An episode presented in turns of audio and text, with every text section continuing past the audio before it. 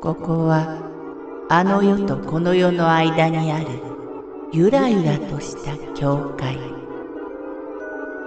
闇に見入られさまよう者のみがたどり着く大曲が時の世界へようこそ。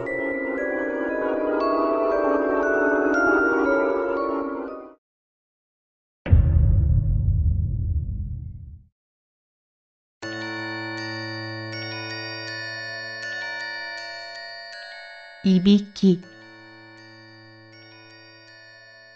私が急性胃腸炎で緊急入院した時のこと。菌がかなり悪いようで、個室へ行くと言われたので部屋を移った。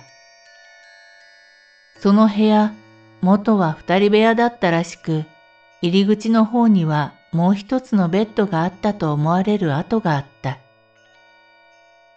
個室は私の部屋の両隣と、あとはその隣に特別個室が並んでいる。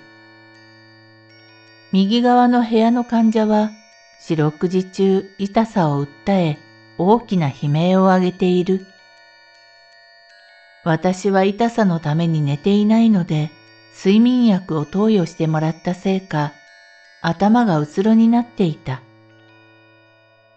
するとどこからか耳障りないびきが。多分左隣の患者だろうと朦朧とする体を何とか起こして耳を澄ませてみた。左隣ではなかった。自分の部屋、元ベッドのあった位置あたりから聞こえている。薬のせいの勘違いだと自分に言い聞かせ、無理やり寝ることにした。だが目を閉じても足元の方からうるさいくらいのいびき音。朝看護師さんにあえてこう言った。左隣の患者さんかな？いびきが一晩中うるさかったよ。ええ左隣もその隣の特別個室も空いてますよ。看護師さんはにこやかに首をかしげてそう答えた。